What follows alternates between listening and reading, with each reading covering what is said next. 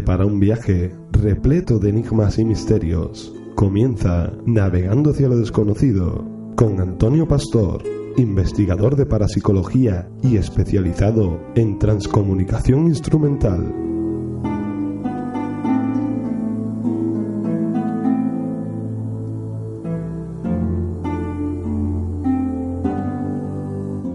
Muy buenas noches amigos y amigas del misterio, ¿qué tal? Eh, comenzamos hoy el número 13, el programa número 13 y el último de la temporada.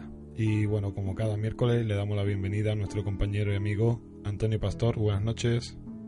Hola, muy buenas noches. ¿Qué tal estás, compañero? Muy buenas noches, Antonio. Pues, buenas bueno, noches, empezamos.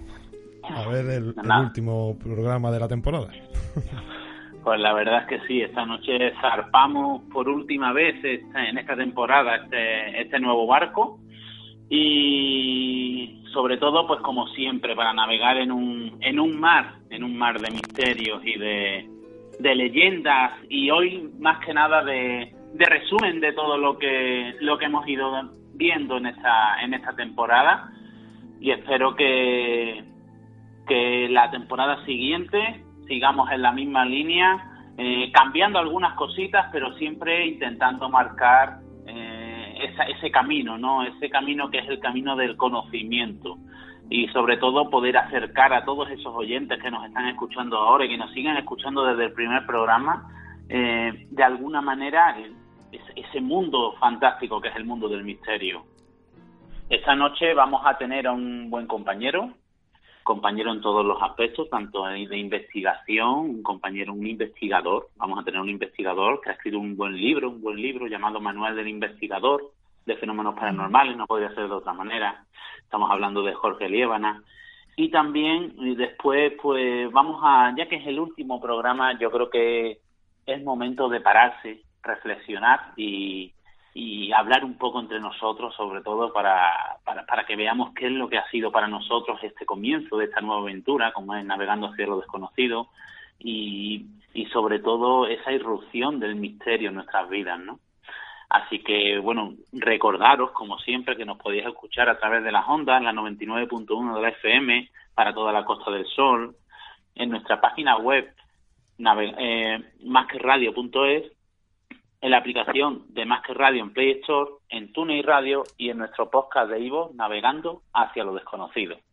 Así que si te parece, compañero, le recuerdas a los oyentes la- los medios de contacto para que nos hagan llegar esas preguntas, hoy más que nunca, porque eh, si vamos también en la segunda parte del programa a reflexionar y a debatir un poco en todo lo que hemos ido hablando de- en todos estos, estos programitas y sobre todo eh, ¿qué, es lo que nos ha quedado de todo esto, ¿no? ¿Qué nos va quedando ahí en el en, en el huequecito ese que siempre tenemos de inquietud en nuestra en nuestra mente? Pues hoy más que nunca la participación de los oyentes sería interesantísima para porque también es su espacio, ¿no? Porque tienen que tener siempre en cuenta que todo todo lo que se hace aquí es para ellos. Así que si te parece, eh, les recuerdo las vías de contacto y continuamos.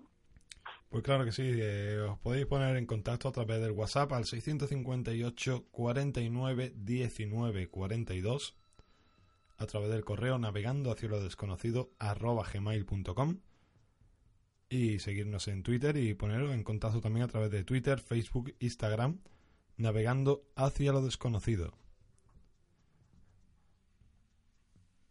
Y ahora, sin más dilación, eh, contactamos con un gran compañero, un compañero, como decía antes, en, en todos los aspectos, compañero investigador, compañero de rutas, de esas rutas misteriosas que, tanto nos llenan a, la- a las personas que, nos, que también nos dedicamos en parte a, divulgar este, este, este mundo del misterio y acercarlo de primera mano. Él es Jorge Liébana, de Cabra, Córdoba, nació en 1982, es técnico superior en telecomunicaciones informáticas, investigador y estudioso de los fenómenos paranormales y experto en transcomunicación instrumental, cosa que me apasiona. Actualmente forma parte de la empresa de turismo activo Córdoba Misteriosa, realizando rutas misteriosas en la citada ciudad y colaborador también del programa Cuarto Milenio de Iker Jiménez, que yo creo que lo conocemos todos, ade- además de ha participado en Milenio 3 y en otros medios especializados en la divulgación del misterio. Muy buenas noches, Jorge. ¿Qué tal estás, compañero? Muy buenas noches, Antonio. ¿Qué tal? Encantadísimo de estar por fin, ¿no? En tu programa. Muy buenas Pues la noches, verdad es Jorge. que sí. Bienvenido. Muy buena. Muchas gracias. Bien hallado.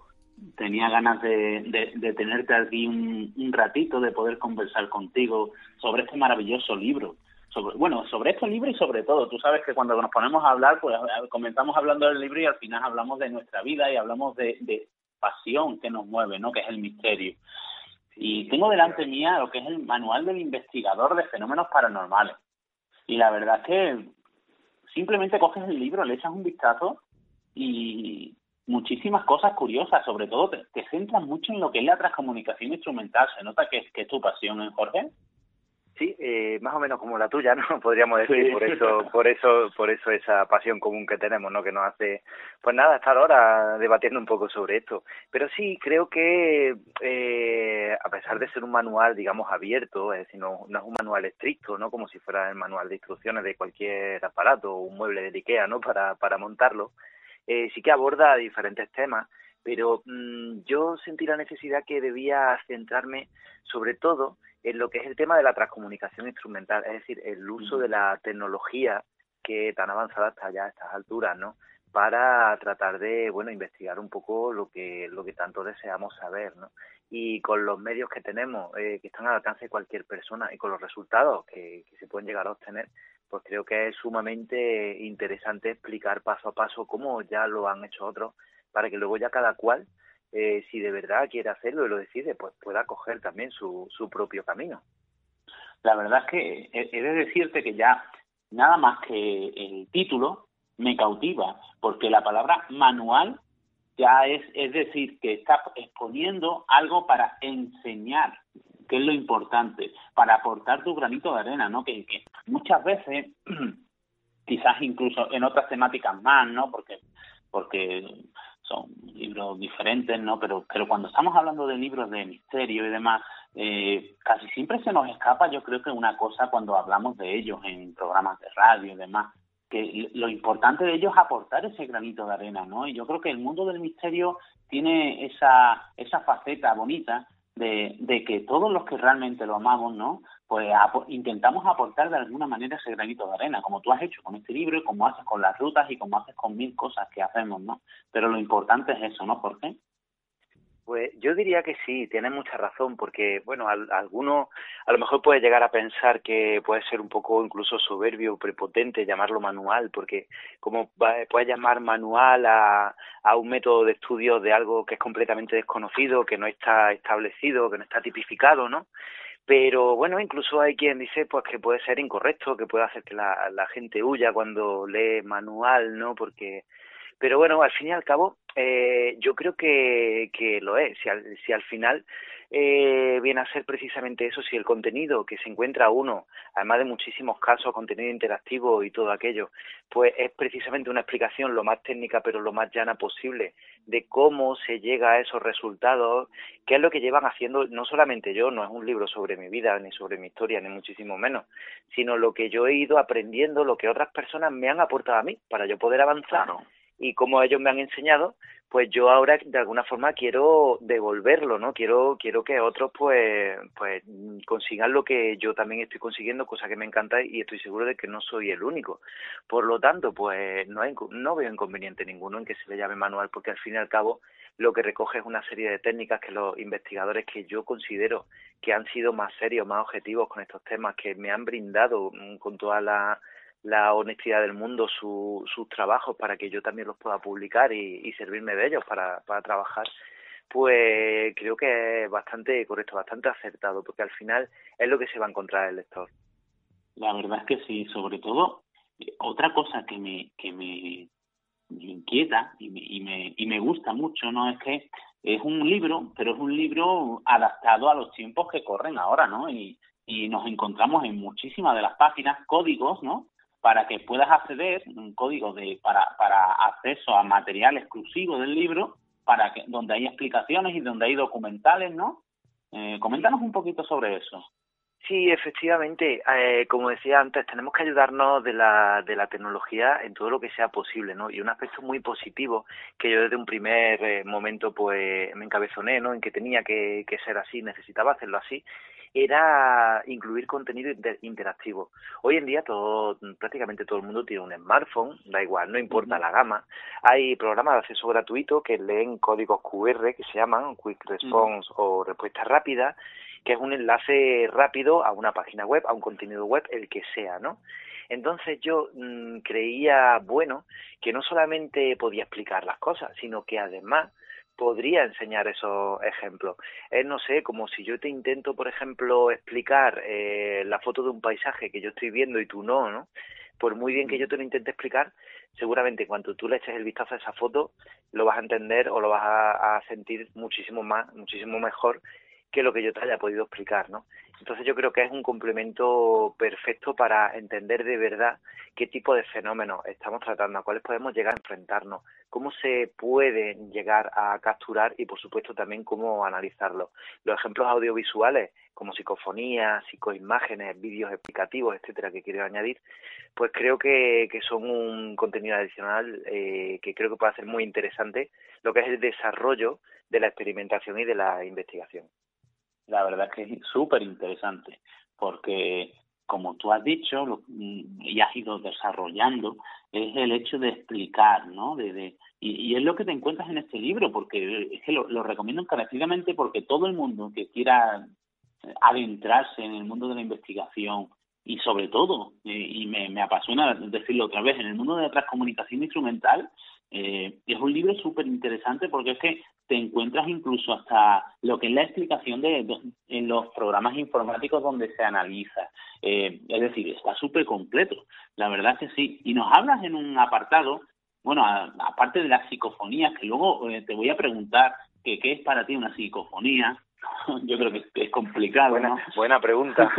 buena y rara, ¿no? Es muy, muy extraño que te pregunten eso. sí, sí, no, nunca, nunca voy.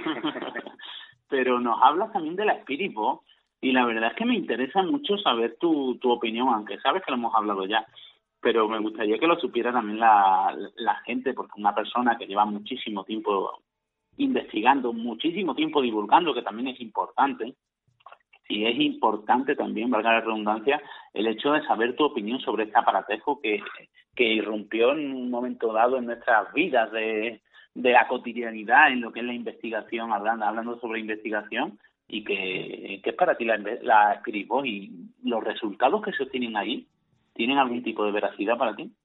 Pues como poco dan que pensar. Yo creo que hay que tomárselo bastante más en serio de lo que muchos detractores lo hacen. Y bueno, para que entienda, mmm, pensándolo bien, eh, un poco mi opinión, eh, me voy a explicar desde el principio. Cuando yo tengo conocimiento de que existe ese aparato, la Spirit Box, por si algún oyente no lo, perdón, no lo conoce, rápidamente explico que es un, básicamente es una radio de bolsillo que va escaneando frecuencia constantemente y eso provoca pues una serie de sonidos entremezclados eh, que constan de vocablos de locutores, eh, notas musicales de algún programa musical, eh, ruido blanco en general, cosas que no tienen sentido uh, así tal cual, pero en ocasiones, en pocas ocasiones, esos, esos sonidos sin sentido acaban formando una palabra y rompe además el funcionamiento normal de lo que es ese aparato y una eh, palabra que o una frase incluso que responda a tu pregunta. Entonces, cuando yo tuve conocimiento de este aparato, eh, lo primero que pensé es que, bueno, no, no debía ser muy válido como poco muy fiable. Yo, como técnico superior en telecomunicaciones, pues tengo ciertos conocimientos, lo que es la radio y la electrónica, y claro, eh, ese aparato, evidentemente, me di cuenta desde un principio que era muy dado a lo que es la paridolea auditiva, que le llamamos, creer escuchar algo que realmente no es agofenia, efectivamente. y, cre y creí que, bueno, la verdad es que no le, no le presté demasiada atención, pero resulta que un día recibí un correo de un, un investigador, un muchacho que vivía en Canarias, llamado Raúl López, eh, que me, me, me, contaba su inquietud porque él, de una forma escéptica, había empezado a experimentar con el Spirit pero estaba consiguiendo unos resultados que se le escapaban un poco. Y cuando me envió esos resultados, pues digamos que se me pusieron la oreja de punta, ¿no? Hablando en plata para que todo el mundo me pueda entender. Y llegué a conocer eh, a Raúl, de hecho mantengo una, una tremenda amistad con él, es una persona de seguramente de las personas a las que más tenga que agradecerle pues todo lo que se hasta ahora, todo lo que he podido conseguir, muchísimo más. Pero en este caso en concreto me di cuenta de que alguien que estaba metido en este mundo hasta entonces, pero de una forma personal, sin, sin insistir demasiado en ello, ¿no? No se prodigaba en ningún sitio, había cogido ese aparato y estaba consiguiendo cosas que estaban rompiendo la norma y, y, estaban rompiendo con lo que es el funcionamiento, con la explicación objetiva que pudiera tener una voz. No tenía explicación alguna. Y desde ese momento, y siguiendo su trabajo, que además lo tiene publicado en, en YouTube, en su página Tiempo de Misterio, por si alguien quiere echar un vistazo, .com, y es realmente increíble. Él mismo me, me abrió los ojos, me, me, hizo darme cuenta de que esa Spirit Box bien utilizada, eh, bien usada y bien entendida, puede llegar a ser el futuro de la investigación paranormal. Por eso, eh, yo creo, no estoy seguro, pero creo que es el primer eh, libro, digamos, de esta temática que aborda lo que viene a ser la experimentación utilizando ese, ese aparato, pero porque apuesto firmemente por él, por lo que he visto y por lo que he podido experimentar.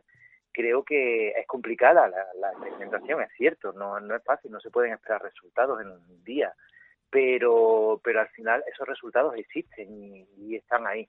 Por lo tanto, yo creo que no, no hay que despreciar ese, ese aparato porque pueda ser a veces pues una fuente de, de, de ¿no? Sino todo lo contrario, tener paciencia y aprenderlo porque puede dar resultados realmente sorprendentes un aparato pues que surgió en un momento dado como pues como otro otro intento de avance más para captar esas psicofonías no al igual de lo que de lo que también nos hablas en el libro porque hablas del espírito del cronovisor es decir apuntes muy muy interesantes ya no solo para la persona que se inicia no en en, en la transcomunicación instrumental, en la investigación de campo, que también nos habla de investigación de campo, sino también para el que quiere profundizar un poco más en el tema, saber la historia, ¿no? Todo el avance que ha, que ha habido desde que se intenta contactar con algo que se manifiesta ahí, ¿no? Mm, pero ahí va la pregunta, porque te la he anticipado antes para que te hicieras al cuerpo. Mm, ¿Con qué crees que contactamos? Porque ¿qué es para ti una psicofonía? Uf, eh, hombre, eh, tiene dos, esa pregunta pues tiene dos, dos posibles respuestas que pueden ir una junto a la otra, ¿no? Objetivamente, lo poquito que sabemos es que una psicofonía es una voz o un sonido de cualquier tipo que no se produce de una forma natural, que no tiene un origen conocido, que no sale de una garganta humana, que nosotros tengamos una persona delante que nos esté hablando, que, eh, hombre, descartando por supuesto análisis correspondientes y todo eso, que también lo explico un poquito en el manual, cómo, cómo intentar analizarlo. Y es un sonido que de repente surge, simplemente surge, sin más, eh, no de una forma natural, de una forma ambiental, sino eh, que incide como si incidiera directamente en la, en la grabadora, como si se colara en la grabadora sin haber necesitado, digamos, el paso previo de, de citar el aire, ondas sonoras, para que el micrófono recoja ese sonido, ¿no? De alguna forma, y objetivamente eso sería una psicofonía. Y ahora, ¿qué, ¿cuál sería su origen? Hombre, hay muchísimas teorías, ¿no?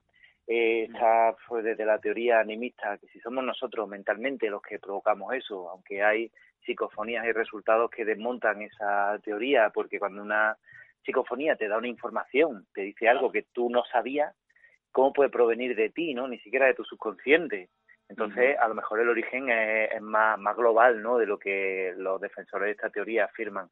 Eh, otros dicen que ondas electromagnéticas. Bueno, alguna vez puede ser. A mí me ha pasado, sobre todo experimentando con grabadoras antiguas de cassette. Tienen ciertos claro. efectos que las digitales de hoy en día pues pulen, ¿no? A ver, por, uh -huh. para que todo el mundo me entienda, estaba tratando de captar psicofonías una vez con una grabadora de cassette y sin que yo me diera ni cuenta se me ha grabado un partido de Barcelona-Sevilla. Imagínate yo la sorpresa cuando reproduzco y digo, pero bueno, si había silencio absoluto, pero bueno, hay defectos. Pero tampoco esto explica toda la psicofonía. Luego está, por supuesto, la teoría espiritista, muchísimas más. Pero el problema cuando, y tú lo sabes esto perfectamente como, como gran investigador que, que, todo, que te conoce sabe que eres, cada vez que uno experimenta y va consiguiendo resultados, el campo se va abriendo más. A veces parece que en vez de acotar, ahora de repente te surge una prueba que te desmonta lo que pensaba cinco minutos antes. Y la verdad es que en esa tesitura estoy yo ahora mismo. Por eso, si antes no podía responder a una pregunta así, hoy en día creo que menos todavía. Yo creo que eso es la señal de que vamos por el buen camino. Fíjate lo que te digo, porque si, si, si con todo lo complejo que es todo esto, eh, entendiéramos en un momento dado que estamos dando con la tecla, yo creo que eh, en ese momento sabemos que nos estamos encasillando y estamos obcecados con algo que no nos deja ver otras cosas, ¿no? Y yo creo que lo, importante es seguir ese camino, ¿no? El de, que cada vez que vas avanzando, más preguntas van surgiendo. Y hablaba sobre, sobre este libro con transcomunicación instrumental porque eh, mayor de las sorpresas cuando veo la palabra psicoimágenes, porque es que, sinceramente, llevo muchísimo tiempo sin ver una publicación de un libro hablando sobre psicoimágenes, ¿no? Con lo, impactante que son esas imágenes, lo importante que serían el, el, el, poder, igual que la psicofonía, ¿no? Pero quizás siempre se ha dicho que más vale una imagen que mil palabras, ¿no? ¿Y qué es lo que nos puedes hablar tú de, esas psicoimágenes? Y con, con, todo lo que has, experimentado, eh, ¿a qué conclusión llegas? Pues, eh, a ver, es un fenómeno todavía más complejo, casi si cabe que la psicofonía, ¿no? Tú sabes bien, porque tú eres muy buen conocedor, yo lo, yo lo pude comprobar también cuando, cuando nos vimos, eh, conoces muy bien lo que es el método, sobre todo el método Schreiber, que es el más, digamos, conocido, y el caso es que, resumiendo, por no tampoco alargar demasiado, es que la psicoimagen, que para que todo el mundo lo entienda, es una imagen eh, de supuesto origen paranormal que aplicando una técnica electrónica puede aparecer en la pantalla de un televisor, descartando, por supuesto, que sea una imagen de vídeo ni nada de eso y el problema que tiene es que requiere de cierto mm, aparataje, quizá un poquito más aparatoso de lo que viene a ser una grabadora de bolsillo, ¿no? O una Spirit Box que simplemente pues se cabe en cualquier en cualquier sitio. Yo creo que eh, cuando esto surgió, que fue en los 80, el, fenómeno de la psicoimagen, aunque ya de antes ya hay constancia de que, de que ya se descubrió, ya existía, ¿no? Pero cuando se empezó a investigar a fondo fue en los 80 y 90.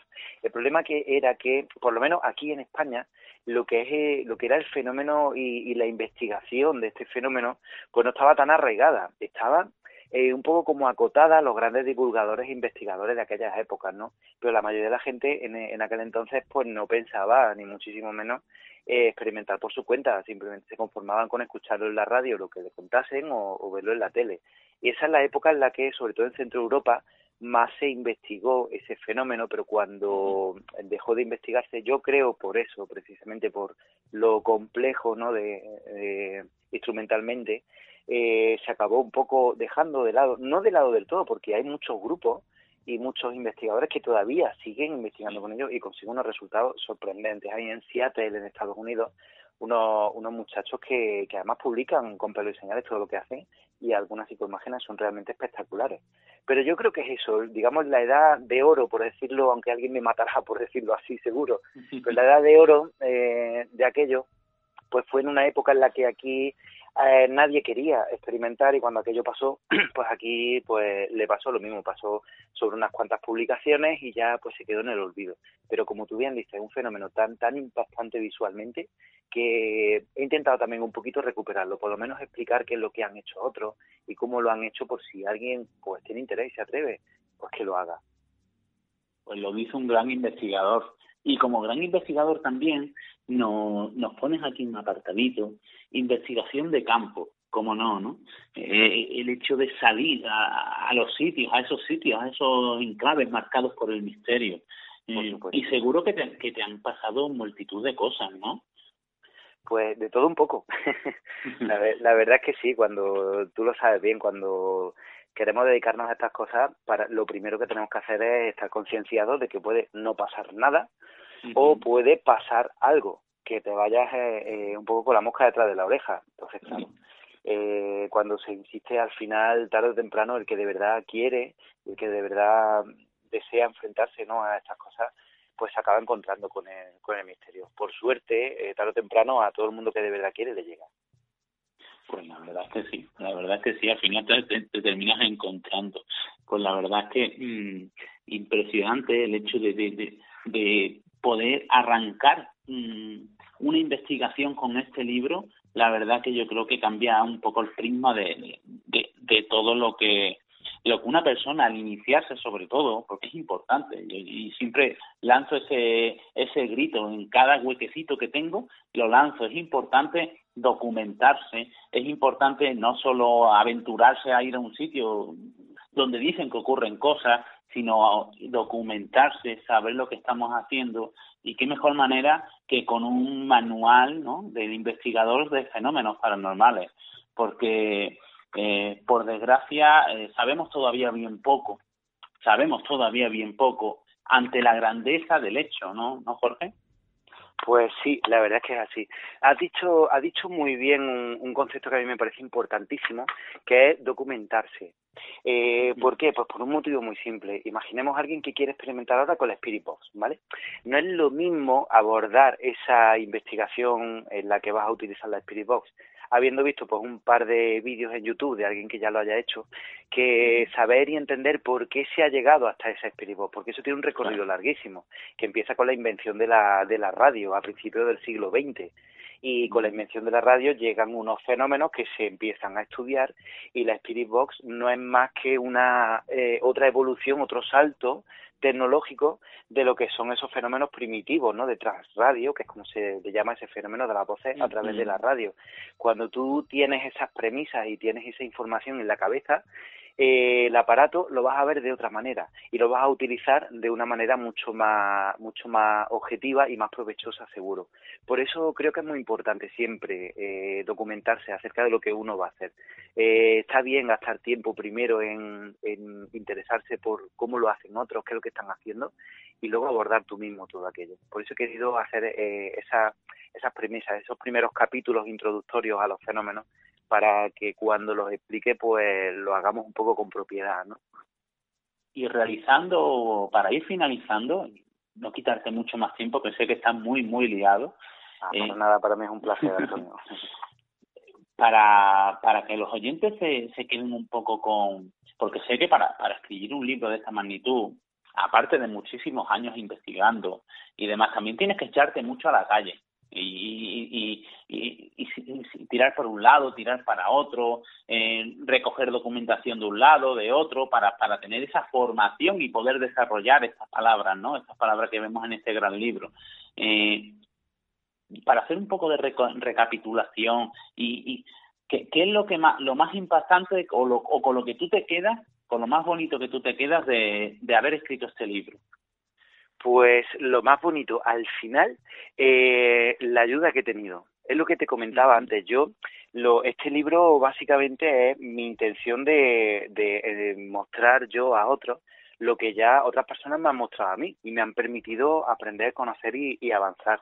Es, es, un regalo tan tan solidario, tan altruista que, que me han hecho y ha sido tan útil para mí que yo me quedo con eso, la gran ayuda que he tenido por parte de muchísimas personas que han estado siempre conmigo a mi alrededor, eh, tanto amigos personales, grandes investigadores, la propia editorial, compañeros de trabajo, y, han estado todos tan, tan volcados y han creído tanto en este proyecto que yo me quedo sobre todo con esa con esta experiencia que al final el libro lo he escrito yo porque yo me he encargado digamos de, de ordenarlo no de desarrollarlo y escribirlo pero al final es que hay, un poco de, todo. De mí solo hay una pequeña parte, hay otra pequeña parte de otro tanto y otro tanto.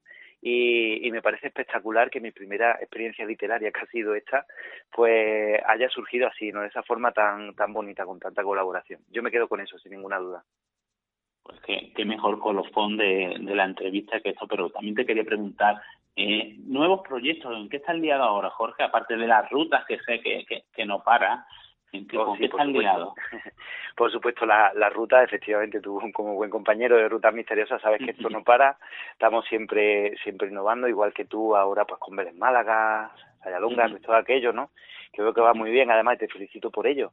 Y, y, por, y por otra parte, pues eh, estoy un poquito pues retomando la experimentación en los ratitos que, que tengo, que puedo, porque claro, es que desde que empecé a trabajar con el libro, pues no, como que no hay tiempo a mucho más, ¿no? Y tanto escribir y tanto hablar de, de ello, y había un poquito lo que era el tema de la experimentación y la, investigación, y ahora, pues en estos ratitos, en estos huequecitos que se buscan, siempre que se quieren, al final se encuentran, pues estoy retomando, ¿no? Lo que, lo que viene a ser el estudio de las psicofonías y la psicoimagen, ojalá, quién sabe, en un tiempo pues tenga algo más que contar, ¿no?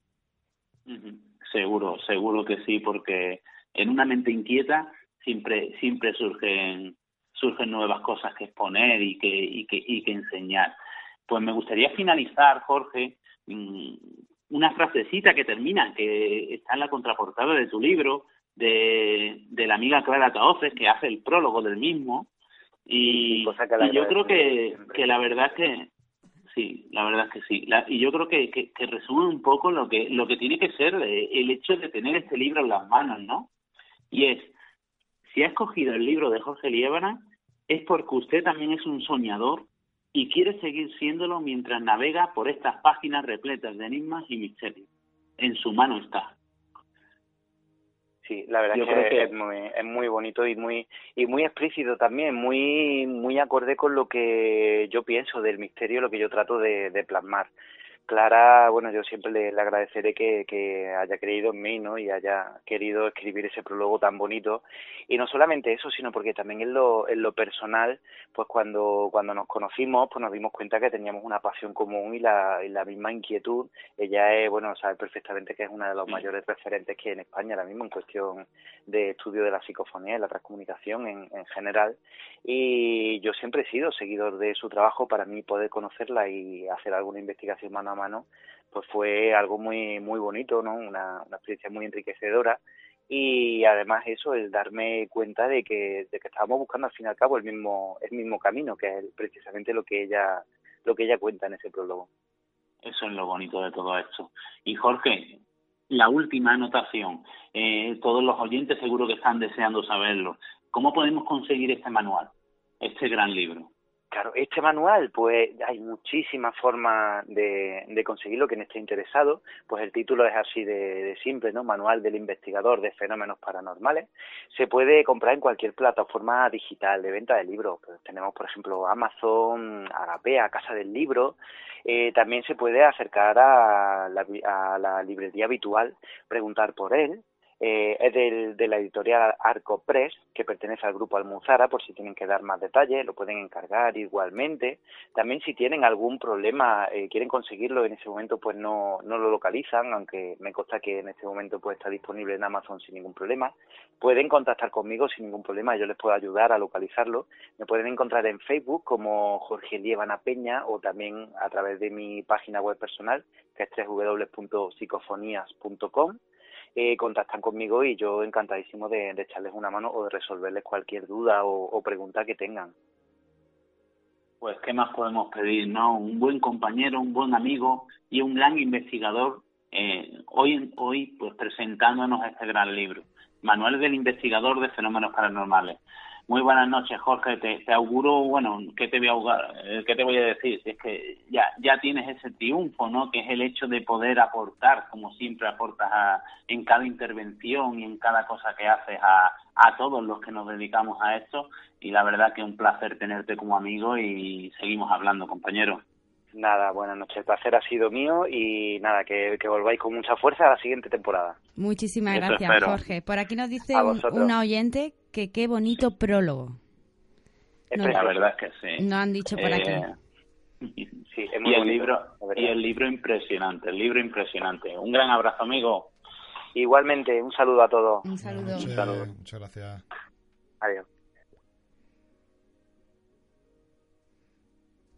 Bueno, después de haber estado hablando con nuestro compañero Jorge Liébana, un gran investigador que lleva muchísimo tiempo detrás de, ese gran misterio como son las psicofonías, ¿no? las imágenes, ese, ese maravilloso mundo que se abre a muchas personas cuando de repente te topas con algo que no que no comprendes y que y que y que de repente te hace inquietarte por ello y ya es un no parar y ahora me gustaría que, por ser el último, el último programa de, la temporada, eh, estamos ya en familia, y poder debatir un poco, sobre todo me gustaría saber la opinión vuestra de, este gran equipo que está siempre ahí detrás y que sin vosotros pues esto no podría ser posible, está claro.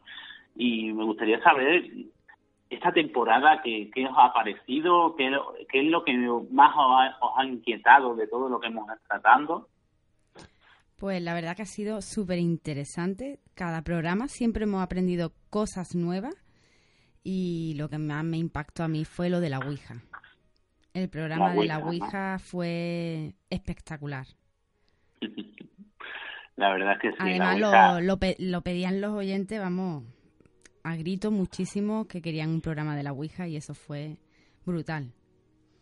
La verdad es que sí, la, la Ouija es un, es un tema, ya, ya no solo un, un medio de, de comunicación, por así decirlo, sino ya es un tema, es un tema que se trata en muchísimas ocasiones y que levanta ese, ese halo de, de, misterio, de miedo, ¿no? Y que, que a muchos, pues yo creo que, que el programa que, nos comentó, nos estuvo hablando sobre la Ouija, nuestro compañero Juanma, que también enviamos un gran abrazo desde aquí, y, y yo creo que quien como él, como para introducirnos en ese maravilloso mundo.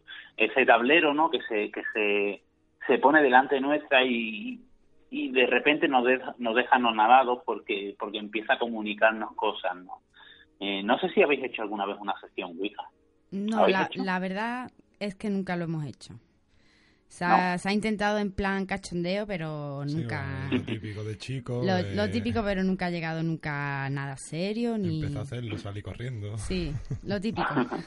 Yo recomiendo, a ver, recomiendo que lo primero cuando se, cuando se debe de hacer una, una, una sesión espírita, ¿no? Un, cualquier actividad espírita tiene que ir de la mano de un experto, no una persona que haya ya tenido una formación y, que haya experimentado en varias ocasiones para que para saber cómo se, se hace ¿no? y sobre todo por lo que hemos estado hablando de eh, en la primera parte del programa con nuestro compañero Jorge informarse cómo podemos informarnos de la Ouija pues mira fácilmente hay una, un gran experto en España como es Paco Azorín que es alicantino y que tiene un creo que unos tres cuatro meses sacó un libro un libro dedicado a la Ouija pues todo aquel que quiera introducirse en ese maravilloso mundo, eh, a la vez tan tan paleado por todos, ¿no? Por toda esa leyenda que viene detrás de la Ouija, pero que realmente es todo eso, una leyenda, ¿no? Eh, pues que el que quiere introducirse, pues ahí tiene la, ese gran libro de, de, de ese hombre, ese gran maestro, Paco Azorín, en el cual pues pueden introducirse de, de alguna manera con un poco de más de seguridad y sobre todo de formación. Otro de los programas que más me impactó también fue el de las caras de Belmez. Uh -huh. Ese también fue brutal. Además, yo estaba aquí viendo las fotos a través de, de Google, de Internet, y me quedé impactada también. La verdad es que Belmez de la Moroleda, eh, bueno, y que lo, lo cuente Pedro, ¿no? Porque, claro, yo entiendo eh, que muchas personas, ¿no? Eh, les gusta el misterio pero no investigan, ¿no? No, tienen esa, esa, esa base todavía. Y es importante que les guste el misterio, porque ese es el comienzo que a todos ¿no? nos ha llevado a luego ponernos a investigar. Pero cuando te pones a investigar y, e investigar un caso en España, y yo creo que en el mundo de, los sucesos paranormales, ese caso debe ser Belmez, ¿no?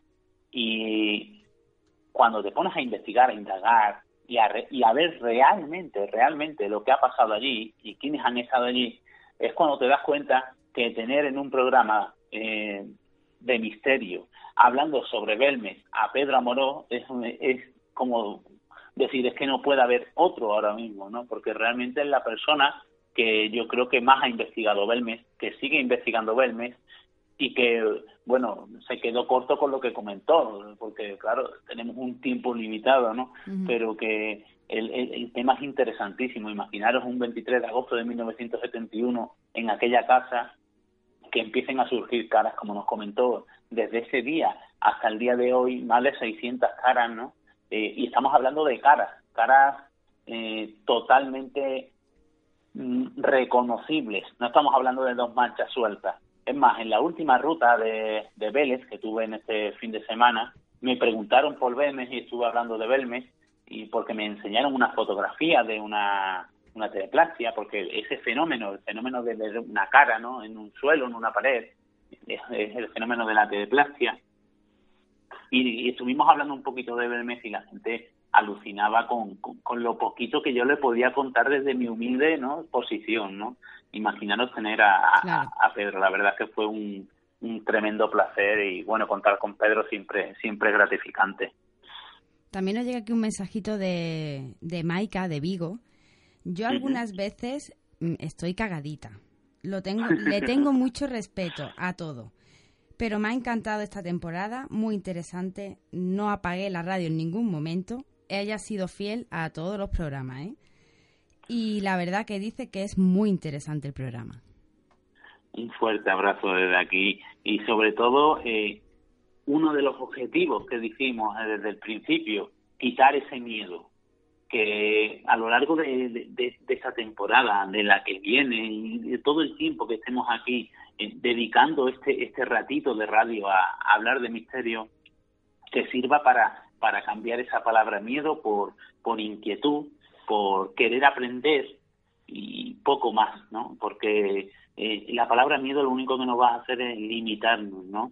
Y si os, si os habéis ido dando cuenta, eh, que seguro que sí, porque tenemos una audiencia bastante, bastante inteligente, mm, el miedo aquí no ha surgido en ningún momento. Y a todo lo que hemos intentado, eh, hemos estado hablando, le hemos intentado dar una explicación.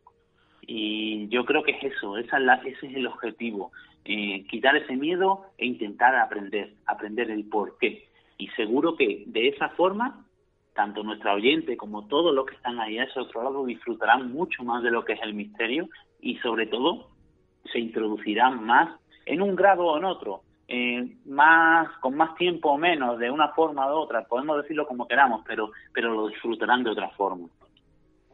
Por aquí tengo otro mensajito que de otro oyente, no dice nombre, que dice que siempre vienen muchos invitados y hablan de su, de su experiencia en el misterio. Y él dice que cuente tú una historia que te haya pasado en el mundo del misterio.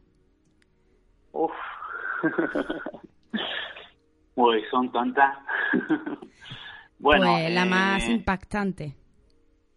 No sé. Eh, Mira, en una casa particular, eso ya hace unos cuantos años, con un buen amigo, un buen amigo investigando, porque nos habían, bueno, estábamos en un sitio, estábamos incluso en otra provincia, en otra provincia de que no era Málaga, y tuvimos que volvernos porque nos llamaron, porque estaban ocurriendo cosas y demás, ya, ya habían contactado con nosotros, y éramos, era un caso que teníamos Mm, en abierto, pero que todavía no habíamos ido, ¿no? No, ¿no? habíamos atendido, no habíamos comenzado esa investigación y de repente pues nos tuvimos que ir hacia esa casa porque por lo visto la familia ya se no aguantaba más el tema. Llegamos, ya se había calmado todo, pero recuerdo que mm, era un comedor como partido en dos por un arco, ¿vale? Como si fueran dos habitaciones y con un arco en medio que las comunicaba eh, un matrimonio con dos niños, un niño me parece que tenía ocho años y otro diez, el de ocho años se fue a dormir a su cuarto y el de diez se quedó a dormir en el sofá que estaba en la otra en la otra habitación continua con el arco, ¿no? Nos pusimos a hacer una un, barrido fotográfico, salieron fotos extrañas y demás, y allí en la en la mesita de esa habitación nos pusimos a hacer eh, sesiones psicofónicas. Eh, subconsciente, mm, un estado de que la mente en el sueño puede llegar a entrar en un trance, por así decirlo. Pues no lo sé, pero mm, en un momento dado, en mitad de esa sesión, eh, sin saber el por qué, ese niño que estaba durmiendo en ese sofá se levantó con los ojos cerrados y empezó a hablar, a hablar con una voz que no era la suya, respondiendo a nuestras preguntas. Madre mía. El niño de, de 10 años. Sí, el niño de 10 años. Quizás, y fijaros lo que es el, el, el momento, quizás lo que más me impactó es la cara de esa madre. La cara de esa madre que estaba allí acompañándonos, llorando desconsolada, sin saber lo que le estaba pasando a su hijo y sin saber, pues, imaginaros la situación, ¿no?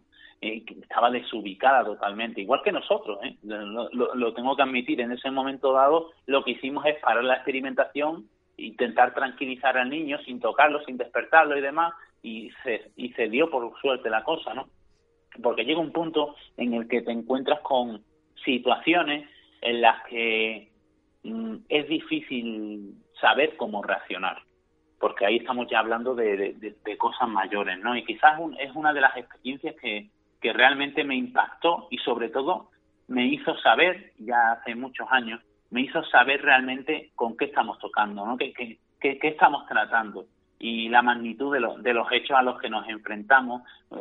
Aunque en muchas ocasiones veamos como ridiculizado eso de entrar en una casa a escuchar voces y demás, no, no, tenemos que saber, tenemos que saber la base. Y la verdad es que fue un caso que me, que me, que me impactó. La verdad es que sí. ¿Qué es lo que decía el niño en ese pues, Literalmente nos estaba eh, contestando nuestras preguntas. Contestaba nuestras preguntas de forma coherente. Por eso digo yo que, mm, a ver, quizás sea un estado de la mente, ¿no? Eh, en el cual, pues, mm, de alguna manera ese niño, pues, sabemos en muchas ocasiones que en un, en un estado de sueño, en, un, en el estado onírico, hay un una situación, un punto en el que tú le preguntas a alguien algo y es consciente, eh, de manera inconsciente, pero te, te responde, ¿no? Te responde coherentemente a esa pregunta. Pero lo que a mí me impactó más es el tono de voz. Un tono de voz como de un hombre mayor. Ese niño, imaginaros un niño con 10 años y ese tono de voz es lo que me impactó más en ese momento. Si no, incluso no, no me hubiera eh, chocado tanto. Y sobre todo eh, esa madre, ¿no? Esa madre que, que imaginaros que esa misma noche nos llamó por eso y que de repente está viendo su hijo eh, y ella pensaría, digo yo, porque luego nos lo dijo, que, que él que estaba poseído, que le había pasado algo, ¿no? Y, no era nada de eso, sino que quizás, bueno, o que quizás en un momento dado, en el estado onírico, esa energía, esa energía que se manifiesta en todos esos lugares, pues de alguna manera pudo tener más fácil, eh, pudo hacer más fácilmente ese contacto con ese niño y ese niño pues pudo en, en ese momento eh, usarse de, de medio de, ¿no? por así decirlo, de medium, por así decirlo. Impresionante.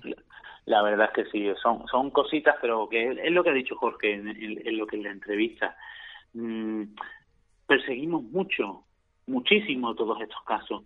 Eh, nos llaman de muchísimos lados eh, en muchas ocasiones incluso no, nos vemos saturados y no podemos ir tan tan rápidamente como queremos, ¿no? Pero después de tanto después de tanto buscar y tanto buscar, al final encuentras, al final encuentras y de una forma u otra te, te termina tocando, ¿no? Y la verdad es que es, es interesante, sobre todo para, para el crecimiento personal de, de, de cada uno de los, de los investigadores, el hecho de afrontar realmente con qué, con qué estás tratando, ¿no? Claro. ¿Y a vosotros os ha pasado algo, ya que estamos aquí de confidencia? Pues bueno, el día que estuvimos haciendo el programa de Hablando del Demonio, pues bueno, teníamos lo que es el, la transmisión, estábamos transmitiendo por Facebook en ese momento, eh, lo que es la pantalla eh, se quedó como pixelada, eh, se veía como muchos cuadros, todo descolocado, colores que no tenían como verde, rojo, amarillo. Sí, sí, llegaba un momento que no queríamos ni mirar a la pantalla del ordenador pensando que no iba a salir la cara del diablo o algo de eso. El ordenador... Y todo eso en directo. ¿eh? El ordenador, lo que es el teclado, me ponía a escribir lo que es comentario, comentaban en, lo que es en el vídeo en directo y yo quería responderle, pero me escribía lo que es el teclado al revés. Al revés. Es decir, que ponía una letra, por ejemplo la L, ponía la siguiente la A y se ponía en vez de la al y que me iba como quería escribir y, y, iba lo que es en dirección contraria. Y el ordenador iba a su rollo, fue terminar el programa y terminó los problemas del ordenador. Fijaros, fijaros lo, lo, lo interesante que habéis dicho de, escribir al revés. Sí. Porque eh, en, el mundo de la transcomunicación, más concretamente en la psicofonía, ¿no?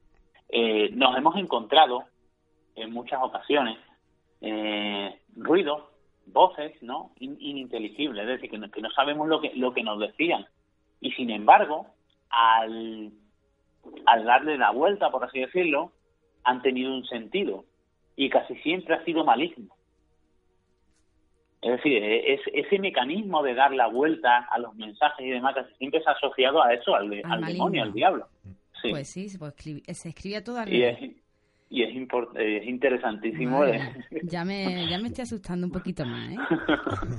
bueno, no, no, no, no os asustéis, no, os asustéis que el miedo y que... Pero claro, es, el momento que dice, eh, eh, esto ¿Por qué? ¿Qué pasa? Nunca ha pasado. Eh, Nunca ha vuelto a pasar. Ni, ni cuando he estado grabando aquí lo que es las cuñas, los anuncios, ni Nada. nunca ni en otros programas, que hemos hecho también 30, eh, ya 15 o 16 programas, lo que es aquí en este estudio del Más que Éxito, de, de por la mañana los sábados. Nunca, nunca ha pasado nada igual. a ver si, hemos despertado algo. A ver. Porque, bueno, hay, un estudio por aquí cerca, en un pueblecito de aquí, eh, que siempre lo cuento en la ruta, porque me gusta hacer una ruta, una especie de ruta virtual por alguno de los casos de la Salquía, y es un pueblo de la Salquía, y donde, donde bueno, en un estudio de, de, Onda Líder, más concretamente, y donde ocurrían sucesos bastante, bastante fuertes, tales como el hecho de, que, lo, bueno, representaba una, un matrimonio y una mujer a eso de las dos, bueno, a eso, a las dos y treinta y seis de la mañana, me, sé el caso de memoria, lógicamente, porque lo he investigado y porque lo expongo en muchas ocasiones, pues de repente eh, se topó con lo insólito, ¿no? Y, todo ello, fijaros lo que no, no me voy a extender mucho, ni, quiero haceros pasar miedo, pero todo ello, según pudimos más o menos comprobar, venía de que en un, en un edificio aledaño a este, Mm, hoy en día ya abandonado, pues se hicieron varias sesiones Ouija, ¿no? Y por lo visto en ese mismo edificio y en, la, en, lo que es el, estudio de radio, pues comenzaron a pasar cosas. En muchas ocasiones eh, es lo que os digo, ¿no? Que estamos en un sitio, estamos bien y de repente empiezan a surgir cosas y no tiene por qué ser que ahí se haya pasado algo o que a nosotros nos haya pasado algo, sino que alrededor en sí, pues que haya ocurrido algo que detone de alguna manera e-, ese tipo de energías que en ocasiones se, se manifiestan. Pues sí, la verdad que... Pues sí, puede pasar. Yo solo os pido que si, que si surja alguna cosilla más, me, me, aviséis y me paso por allí. acordándome también del programa de que estábamos hablando del demonio, eh, no sé si te habrás dado cuenta que nunca se nos ha cortado lo que es la, llamada de los colaboradores. Se cortaban todas, ¿te acuerdas? Se cortaban todas las llamadas de los colaboradores el bueno de Fermín decía, eh, eso es el maligno que está ahí, que no quiere que se hable de él. Porque date, también la casualidad que eh, hacemos lo que es dos llamadas con el mismo teléfono a la misma vez, llamamos a ti, llamamos al colaborador y siempre se colgaba a él. Sí. Tú seguías en línea y se cortaba su llamada las dos veces. Que era el que estaba, estaba hablando sobre, sobre el tema, un tema interesantísimo. Sobre todo, lo que más me impactó, esos pactos con el, con el diablo. Eso pasa con el diablo desde, la, lo que eran esos, esos conventos, eh, esas monjas y esos frailes pastando con el con el maligno pues, por, normalmente en casi todas las ocasiones por favores sexuales y luego eh, ese ese caso de de Sor María del Cristo eh, sacrificando esos hijos no en, mm. ese pozo de del convento de Malagón que está en Ciudad Real la verdad es que bastante bastante impactante. Yo creo que ha sido una temporada donde hemos tocado muchos palos. Eh, la Inquisición. Yo creo, sí, la Inquisición, eh, lo que son psicofonías con nuestro amigo Pedro. La verdad es que yo creo que eh, todo, todo, Con, nuestro con nuestro Oscar Yo creo que queda mucho por mucho por tocar, ¿no? Porque el mundo del misterio ya ya os iréis dando cuenta que es muy amplio, pero sobre todo nuestra idea en, esta primera temporada era el, tocar de, manera generalizada todos los palos para que la gente, pues, eh, porque dejémonos de, engaños, ¿no? Todos los que nos dedicamos al mundo del misterio siempre, lógicamente, nos, nos centramos en una cosa, ¿no? Porque es lo que nos apasiona. Luego nos gusta todo lo demás, pero nos apasiona una, ¿no? Y yo creo que lo importante de todo esto, de, esta primera temporada, era como abrir un abanico a todos esos oyentes que nos escuchan ahí miércoles a miércoles y, mostrarles de alguna manera lo, lo variopinto que es el mundo del misterio y quizás dar con esa tecla de que a uno le, le interese una cosa, ¿no? Y, y a partir de ahí, pues empezar a, a madurar y, a, y sobre todo a llevar la información, como hace nuestro amigo Juanma, con hablando sobre parapsicología y sobre todo lo que es la base de los fenómenos paranormales. Y yo creo que en la, en la próxima temporada tenemos un gran reto, que es el reto de, de, ampliar todo lo que todo lo que estamos tratando, ¿no? Y sobre todo de, de, acercar de una manera más, más directa, si, si cabe, a del el mundo del misterio a todos a todos los que los que creo que nos van a acompañar y que se nos sumarán seguro porque porque yo creo que que lo importante es eso, eh, disfrutar, disfrutar como disfrutamos nosotros haciendo el programa, pues que ellos también disfruten, ¿no? Y la verdad que por mi parte ha sido un, enorme placer y un honor eh, el hecho de, de, poder aportar un granito de arena ¿no? en todo esto, en, en este gran proyecto como es Navegando lo desconocido y sobre todo eh, recibir luego eso, esos mensajes de agradecimiento, pero no agradecimiento por lo que yo haga, por lo que hagáis vosotros, no, eh, sino por lo de eh, aportar algo que a alguien le gusta, ¿no? Da igual mm. quién lo hagamos. lo, importante es llegar. Tengo yo aquí un mensajito, perdón, de Ángeles Martín. Dar las gracias a los que os dedicáis a investigar sobre estos temas, que calman profundamente nuestras curiosidades que todos llevamos desde tiempos ancestrales. Mil gracias. Es un, mensaje abrazo. que acaba de llegar de Ángeles Martín, también una fiel oyente de todos los miércoles. Un besito para Ángeles, siempre está ahí. Un gran beso, un gran beso para Ángeles y, sobre todo decirle que gracias no a nosotros, sino gracias a vosotros por estar ahí, porque eh, muchas en muchas ocasiones no os dais cuenta, pero sois lo más importante de todo esto, porque vosotros sois los que nos dais esa energía, con, eh, con vuestro apoyo, con vuestra constancia, con vuestro con vuestro entusiasmo. Son sois los que a nosotros a nosotros nos hacéis eh, continuar esforzándonos y sobre todo intentar hacer algo positivo por este por este mundillo. Pero para qué para todos vosotros para todos los que estáis ahí eh, cada noche pues escuchándonos luego descargando ese podcast y disfrutando del misterio pues, de nuestra de, la, con la humilde opinión de, un servidor y con todos esos grandes investigadores que, han pasado por aquí. Y la verdad es que es un, tremendísimo placer y sobre todo deseando que, comience esa nueva temporada que sin duda yo creo que nos dará un, grandes sorpresas y espero que grandes alegrías y grandes grandes momentos, ¿no, Seguro que sí, segurísimo. Pues también nos llega mensaje de, de no han llegado bastante, de, que quieren un programa de alienígenas. Alienígenas. Sí. También... Pues la verdad es que sí, la, ufología, y eso que estuvimos una, en una ocasión a punto de, hacer un programa sobre ufología, pero al final pues no, no, pudo ser, pero es uno de los temas pendientes eh, para la próxima temporada, porque la ufología en sí, a pesar de que eh, en los últimos tiempos parece que está un poco como más olvidada.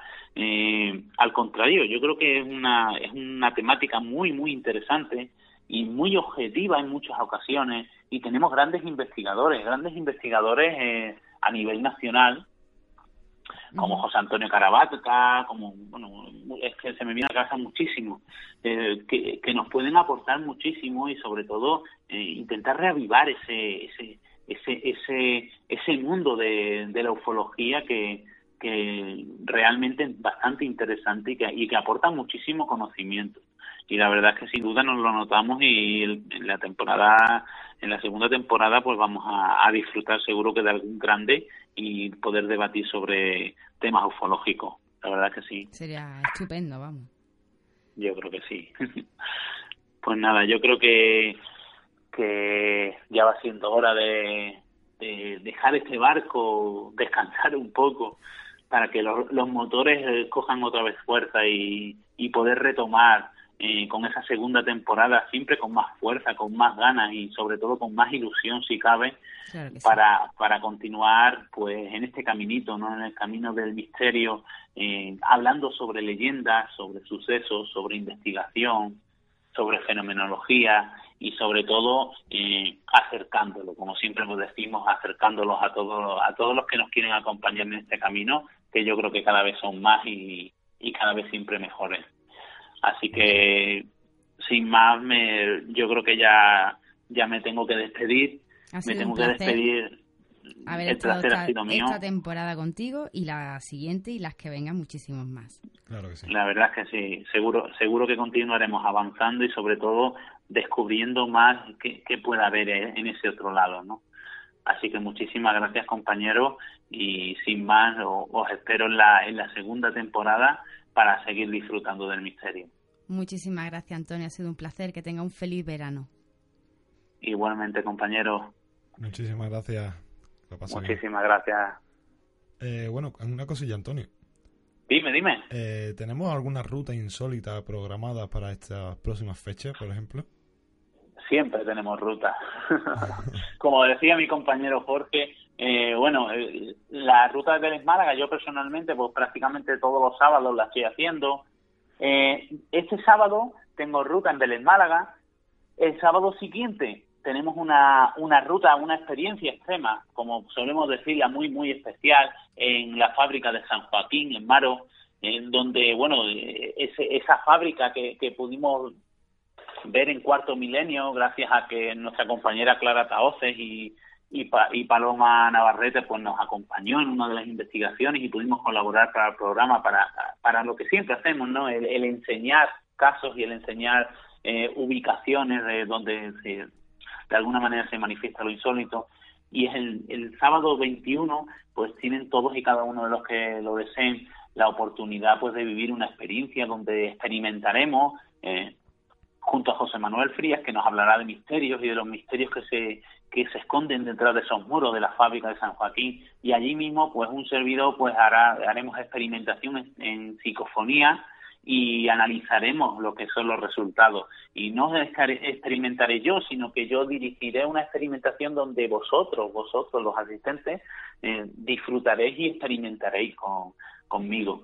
Y, y la verdad que yo creo que es bastante interesante.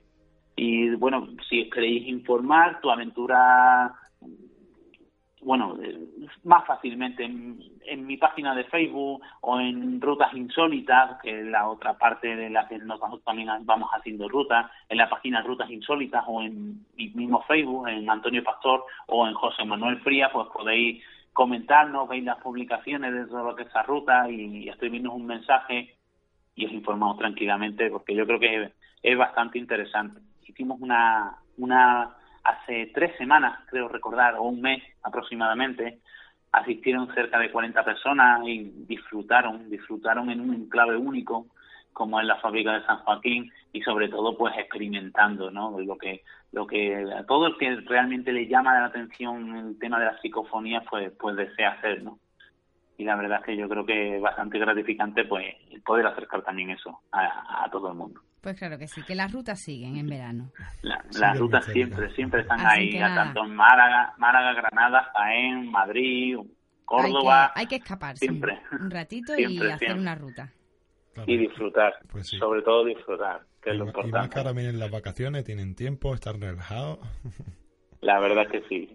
Y sobre todo conocer esa, ese pueblecito, esa ciudad, pues de, otra manera, que la verdad es muy interesante. Pues sí.